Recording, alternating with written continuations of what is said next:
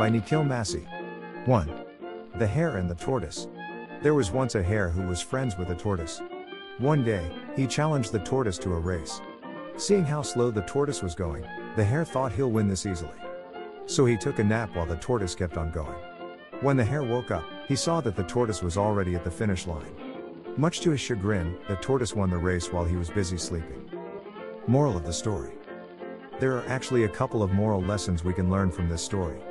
The hare teaches that overconfidence can sometimes ruin you, while the tortoise teaches us about the power of perseverance.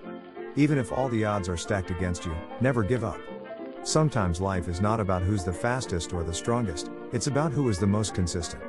By Nikhil Massey.